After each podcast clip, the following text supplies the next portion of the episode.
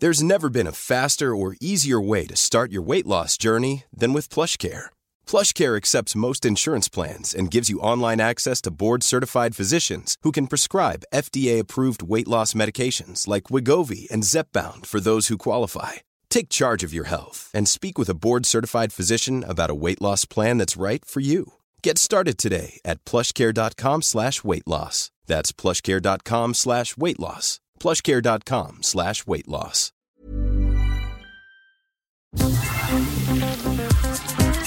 Eilmeldung. Der Newsflash mit Ari Gosch. Das ZDF-Politikmagazin Frontal 21 berichtet. Kanada habe über 10 Anti-Corona-Impfdosen pro Kopf bestellt, die Europäische Union immerhin noch knapp 5. Thailand stehe nur gut eine Impfung für eine Person zur Verfügung.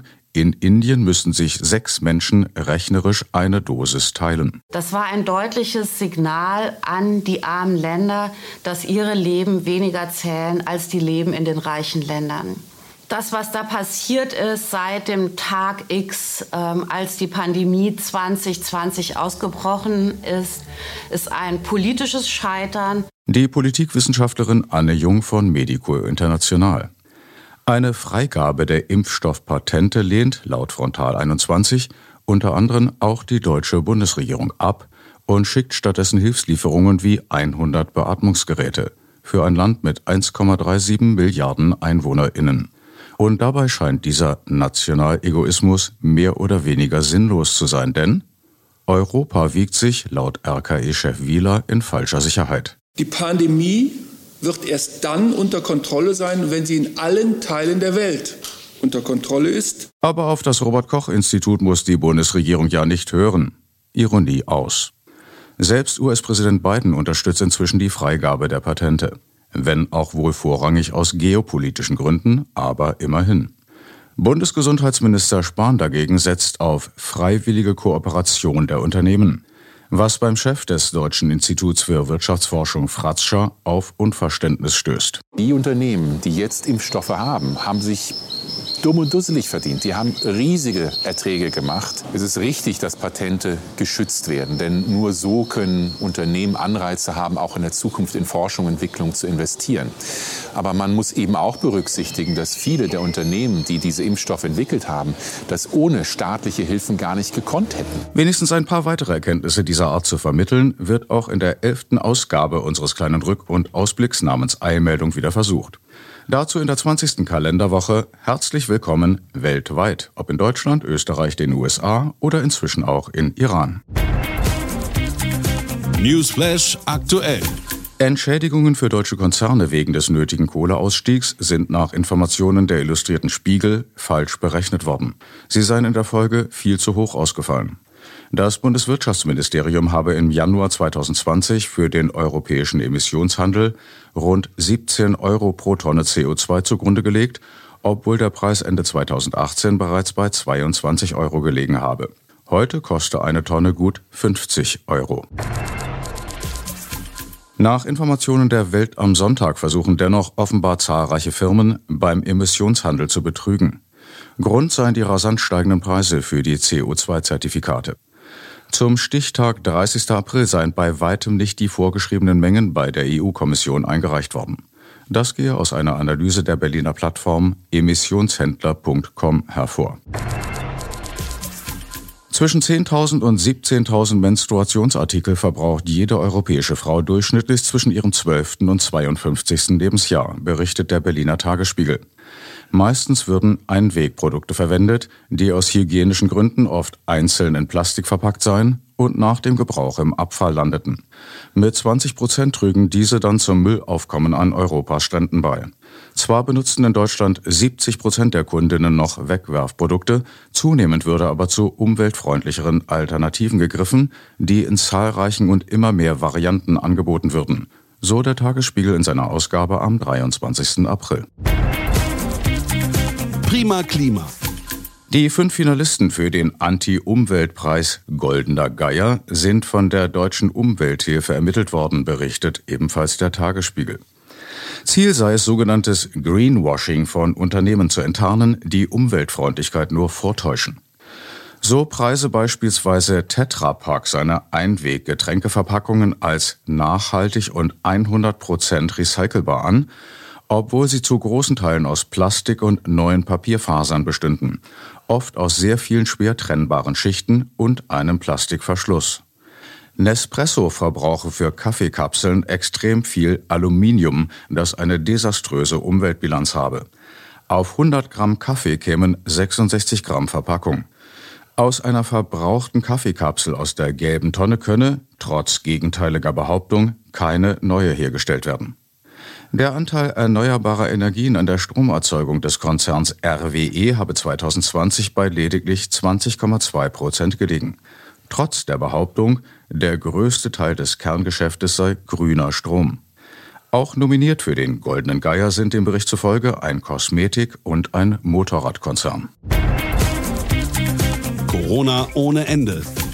Trotz sinkender Infektionszahlen warnt der SPD-Experte Karl Lauterbach am 12. Mai im ZDF vor dem Konzept der Herdenimmunität und einer möglichen vierten Corona-Welle. Die 30 Prozent sind alle irgendwann auch dran. Dafür ist es einfach zu ansteckend. Wenn wir alles wieder öffnen, sind die 30 Prozent, die nicht geimpft sind, irgendwann infiziert oder sie lassen sich impfen.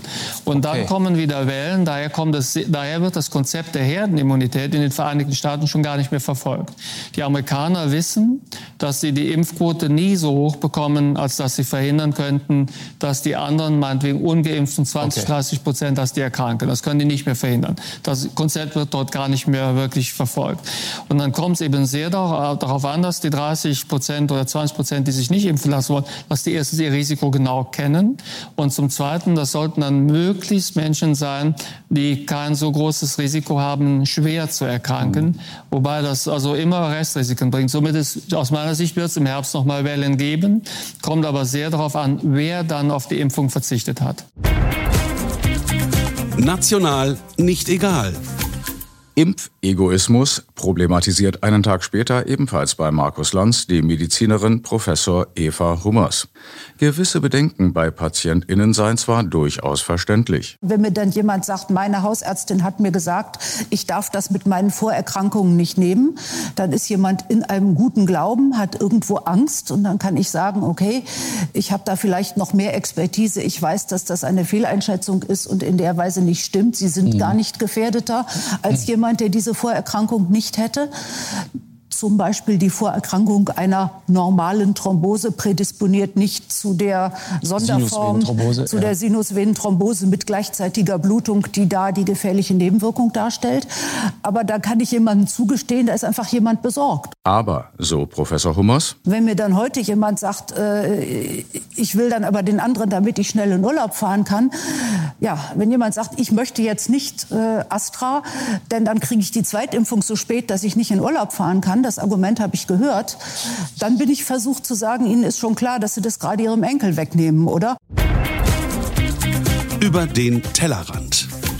Vermutlich nicht absichtliche und eher der künstlichen Personalknappheit und der daraus folgenden mangelnden Rechercheintensität geschuldete RBB-Propaganda am 10. Mai. Zitat. Bei einem israelischen Luftangriff auf Ziele im Gazastreifen sind, nach palästinensischen Angaben, 20 Menschen getötet worden, darunter neun Kinder.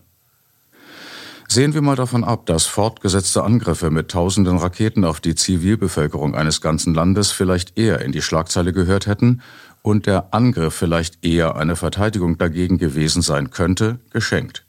Sogenannte Israel-Kritik ist bekanntlich Volkssport nicht nur im deutschen Journalismus. Aber weiter. Nach palästinensischen Angaben klingt zunächst neutral. Wie diese allerdings zumindest oft zu bewerten sind, berichtete die Jungle World 2018 anlässlich eines ähnlichen Konfliktes. Zitat Mission erfüllt. Genau das kann die Hamas-Führung verkünden und sich selbst auf die Schultern klopfen. Denn alle Welt redet wieder über die Palästinenser, zumindest jene im Gazastreifen. Der Preis? Insgesamt rund 110 Tote sowie Tausende Verletzte. Genaue Zahlen lassen sich kaum ermitteln, und die palästinensischen Angaben sind mit Vorsicht zu genießen.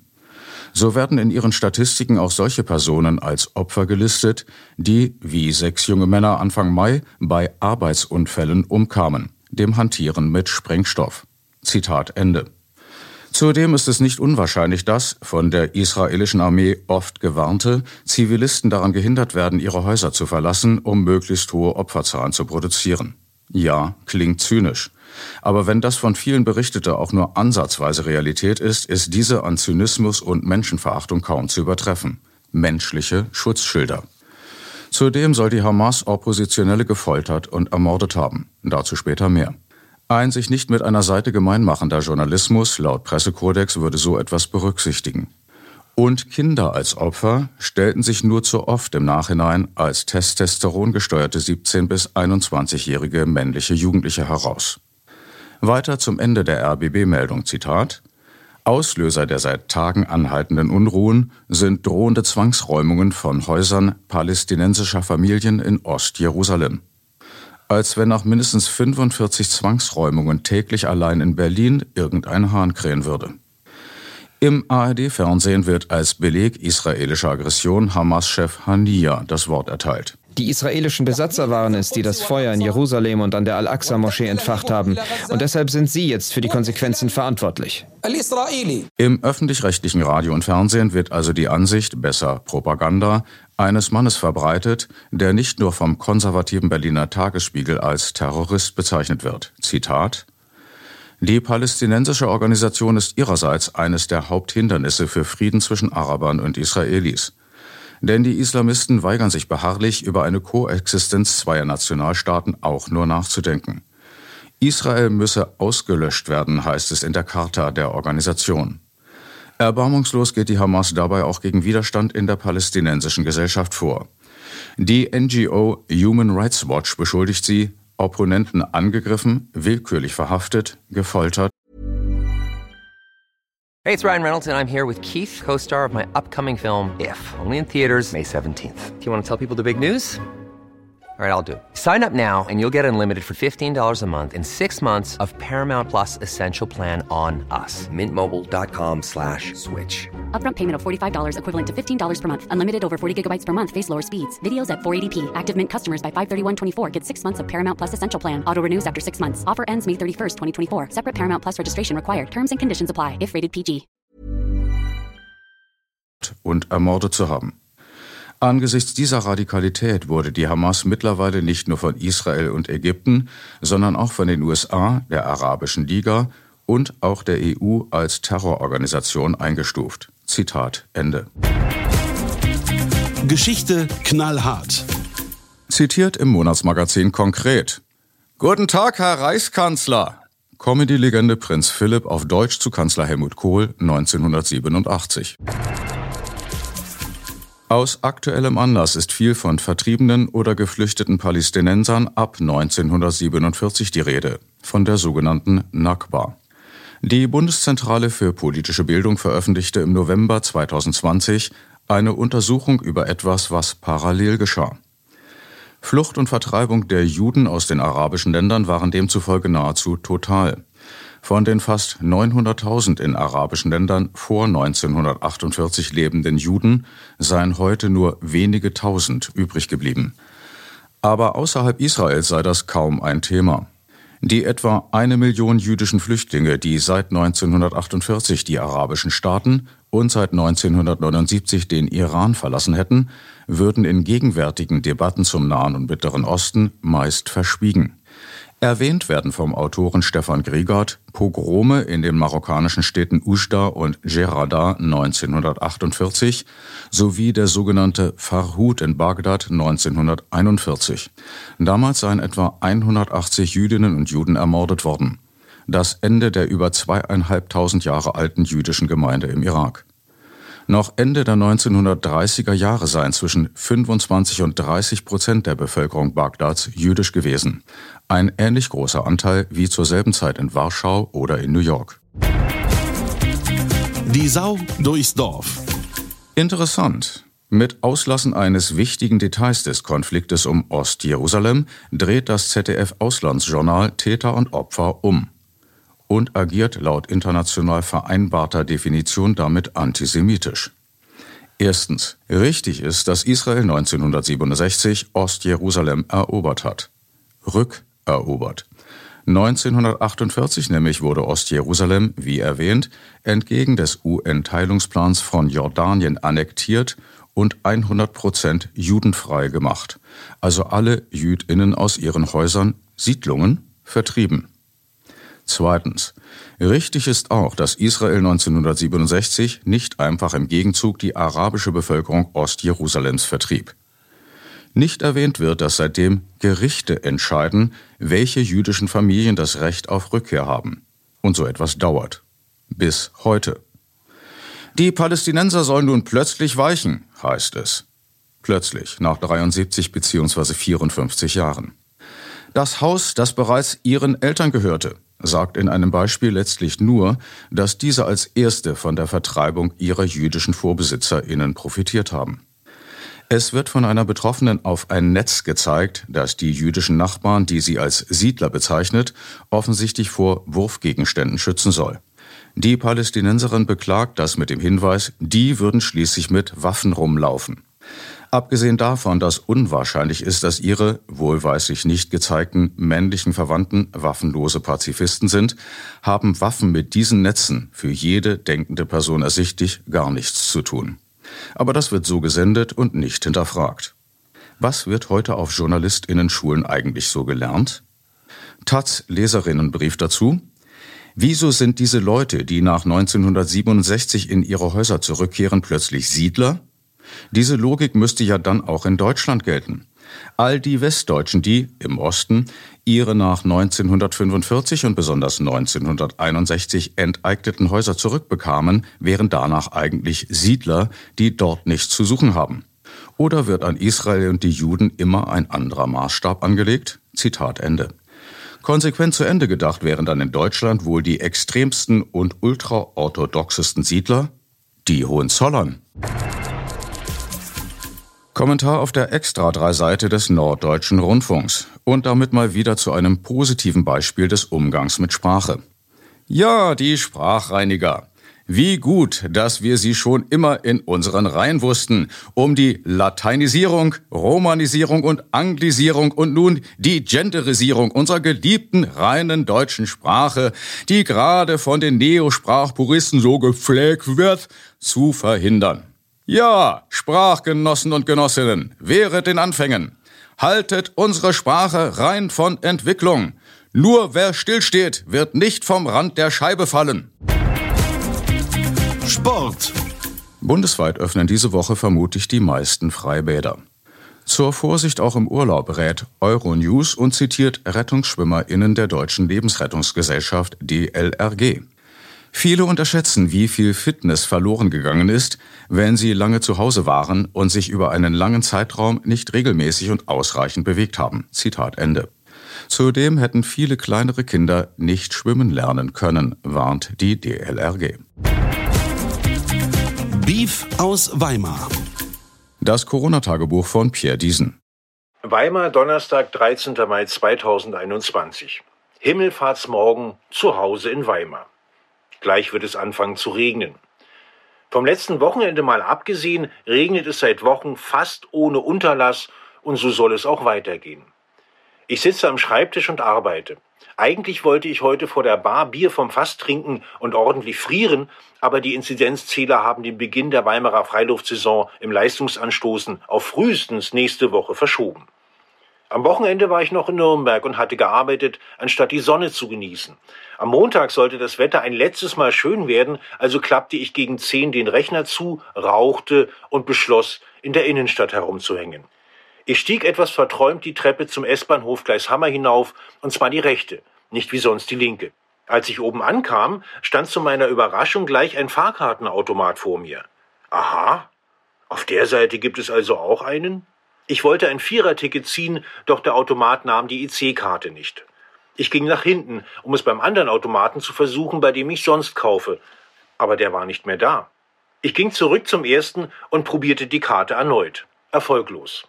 Ich lief wieder zum anderen Ende des Bahnsteigs und schaute dort überall nach meinem Stammautomaten, aber der war immer noch weg. Haben die den umgesetzt? Ich bin noch einmal zurück zum Auffindbaren und untersuchte seinen Sockel nach Spuren einer kürzlichen Umsetzung und fand keine. Ich steckte meinen letzten Geldschein in den Schlitz und den nahm er dann. Ich stempelte, die S-Bahn kam, ich stieg zu, setzte mich, schaute raus und bemerkte, dass die Strecke anders aussieht als sonst. Die Anzeigentafel meldete nächste Station Dutzenteich. Ich bin am falschen Gleis eingestiegen und fahre quasi rückwärts. Um elf war ich endlich in der Stadt und ging hungrig zum Bratwurststand an der Mauthalle. Mit Senf? Ja, bitte, gerne viel. Ich setzte mich auf eine Bank, biss ins Brötchen und ein großer Batzen Senf klatschte auf den Boden. Ich sah mich um, stand auf und setzte mich woanders hin. Als ich fertig gegessen hatte, lief ich zur Sparkasse, um frisches Geld zu holen. Auf dem Rückweg blieb ich am Bücherstand hinter der Lorenzkirche stehen. Ich stöberte herum, nahm, las, legte weg und wählte schließlich einen dünnen Roman, dessen Titel so lang ist, dass er nicht in diesen Text hineinpasst. Zwischen Seite 14 und 15 fand ich ein Lesezeichen. Die unbeschriftete Seite eines dieser klobigen weißen Notizblöcke von früher. Ich ging mit dem Taschenbuch zum Verkäufer, der in seiner engen Bude saß, und zeigte ihm den Zettel und sagte, der Vorbesitzer war ein Langweiler und er ist nicht weit gekommen. Er nahm meine zwei Euro, gab 50 Cent heraus und meinte, ich lese ein Buch auch nicht mehr zu Ende, wenn es mir nicht gefällt. Wann treffen Sie die Entscheidung, ein Buch wegzulegen? Sehr früh. Ich habe neulich ein miserables Fußballbuch erst nach einem Drittel weggelegt. Beim Zarathustra habe ich aufgegeben, als er vom Berg runter ist. Er geht den Berg runter? Ich holte mir einen Cappuccino und setzte mich in die Sonne. Ich wollte das Buch einlesen, da klingelte das Telefon. Ein trotz der frühen Mittagsstunde gut gelaunter Fachmann für lesbare Literatur meldete sich. Wir sprachen darüber, wie man eine zeitgemäße Kolumne betiteln könnte. In die engere Wahl kam, besser wird's nicht. Das Corona-Tagebuch des Herrn Diesen. Danke, Pierre. Das Wetter wird wie immer nicht so niederschlagsreich wie angekündigt. Anschließend zum Verkehr, nicht vergessen, Sie stehen nicht im Stau. Sie sind der Stau. Soweit Eilmeldung, der Newsflash mit Ariosch am 18. Mai 2021. Wir hören uns am nächsten Newsday. Gleiche Welle, gleiche Stelle. Herzlichst. Auf Wiederhören. Imagine the softest sheets you've ever felt. Now imagine them getting even softer over time. That's what you'll feel with Bowl and Branch's organic cotton sheets. In a recent customer survey, 96% replied that Bowl and Branch sheets get softer with every wash. Start getting your best night's sleep in these sheets that get softer and softer for years to come. Try their sheets with a 30-night guarantee. Plus, get 15% off your first order at bowlandbranch.com. Code BUTTERY. Exclusions apply. See site for details.